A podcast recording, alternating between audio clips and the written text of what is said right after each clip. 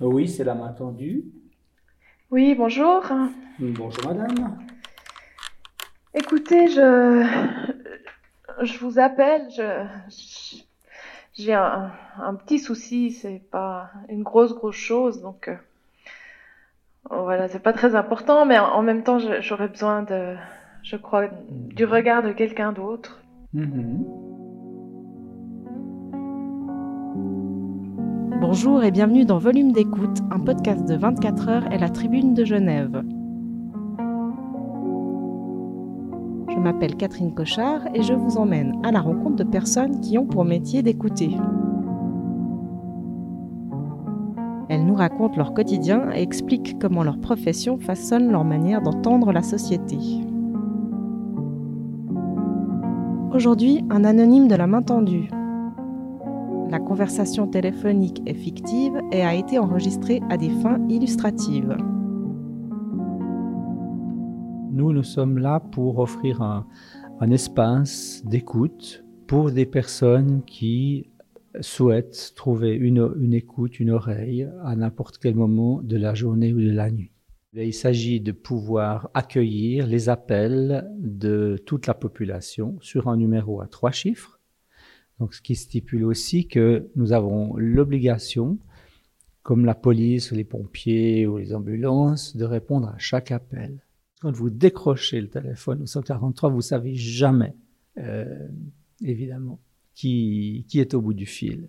Imaginez une, une personne âgée, déboussolée, qui se réveille. Elle voit les aiguilles de son réveil qui indiquent midi ou minuit, mais elle ne sait pas si c'est midi ou si c'est minuit.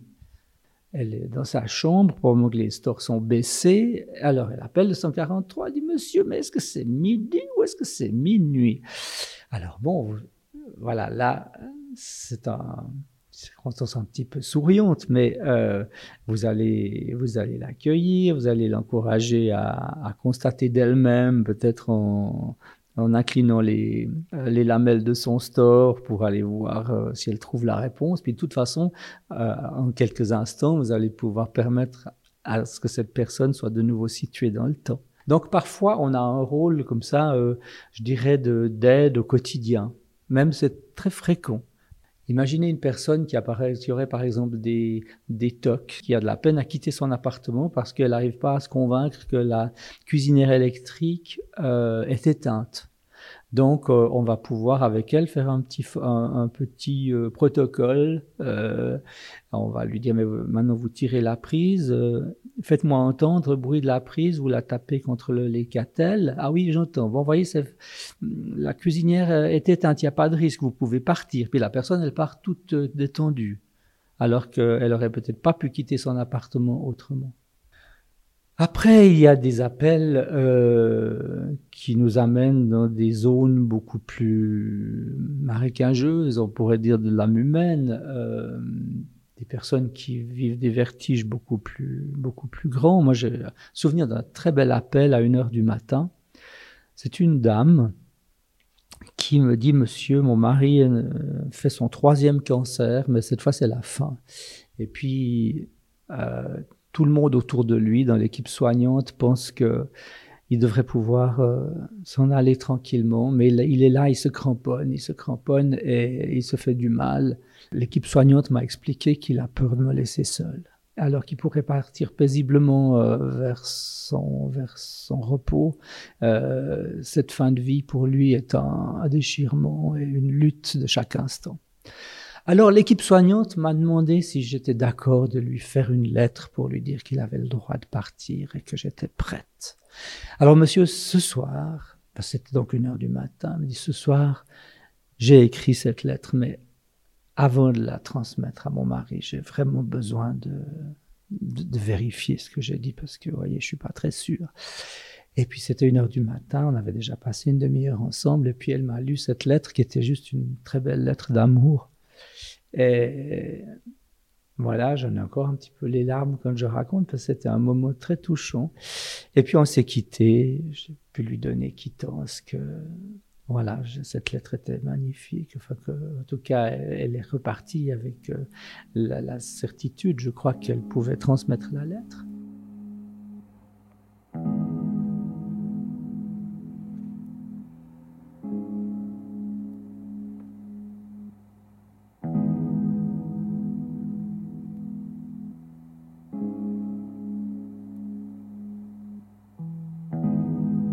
L'écoute, elle repose d'une part sur un savoir-être et sur un certain nombre de savoir-faire aussi. Toute situation qui vous arrive euh, dans, dans, le métier d'écoute réactive en vous un certain nombre d'émotions, un certain nombre de ressentis, de souvenirs peut-être. Et euh, pour pas que ces, charges-là ou que ces, ces, ressentis, ces émotions euh, deviennent des charges qui viennent polluer l'écoute et, la rendre trouble, il s'agit de pouvoir en être aussi euh, averti que possible. D'où l'utilité que l'écoutant euh, s'entraîne à, se rendre compte de ce qui de ce qui l'anime au moment où il est en, en situation d'écouter. Hein. Euh, L'autre condition qui est très importante, la fameuse empathie, tout le monde en parle, mais qu'est-ce que ça veut dire pour nous? L'empathie, c'est l'aptitude à, s'intéresser au monde de l'autre.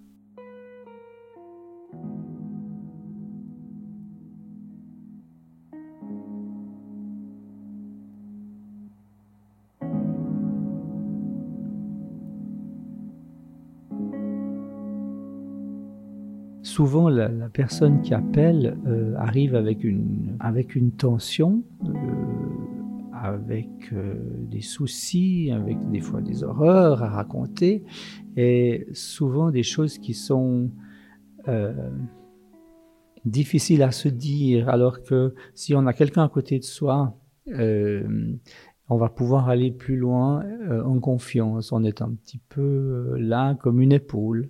La troisième condition pour que cette empathie puisse se réaliser, c'est que euh, l'attitude de l'écoutant soit absolument exempte de jugement. Le non-jugement, qu'on appelle aussi le regard positif inconditionnel.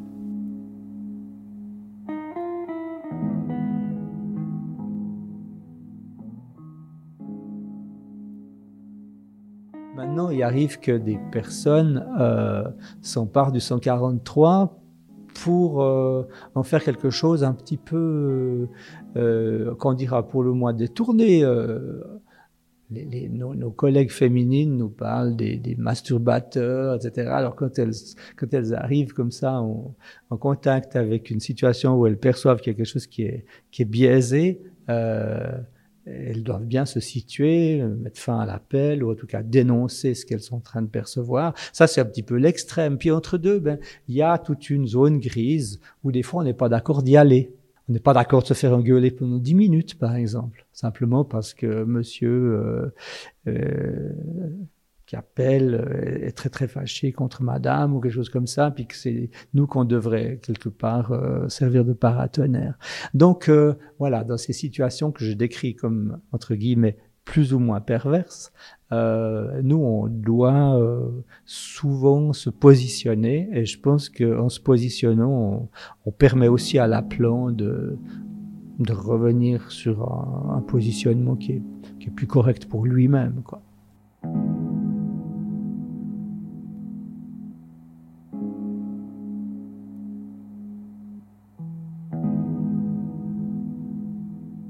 S'il y a des appels qui sont des fois chargés ou pénibles, euh, il y a aussi des belles rencontres, euh, y compris quand c'est difficile.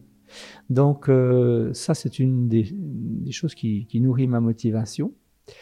Et puis, c'est la joie lorsque on arrive à accompagner une personne et que cette personne, après 20 ou 30 minutes de conversation, vous dit, eh ben, ouais, ça va mieux. J'entends, ça, c'est une très grande satisfaction. Euh, c'est une vraie joie. C'est pas, on a l'impression d'être embarqué dans, dans ouais, dans, la, spirale positive de l'autre, quoi. on a souvent l'illusion que écouter, oui, c'est c'est quelque chose de relativement euh, banal.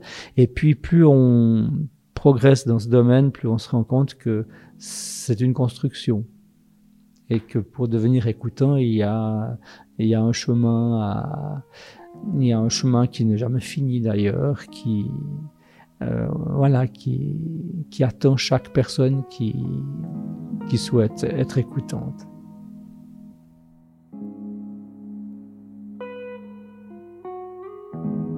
C'était Volume d'écoute, un podcast de 24 heures et la Tribune de Genève. Retrouvez d'autres podcasts et épisodes sur nos sites ainsi que sur les principales plateformes dédiées.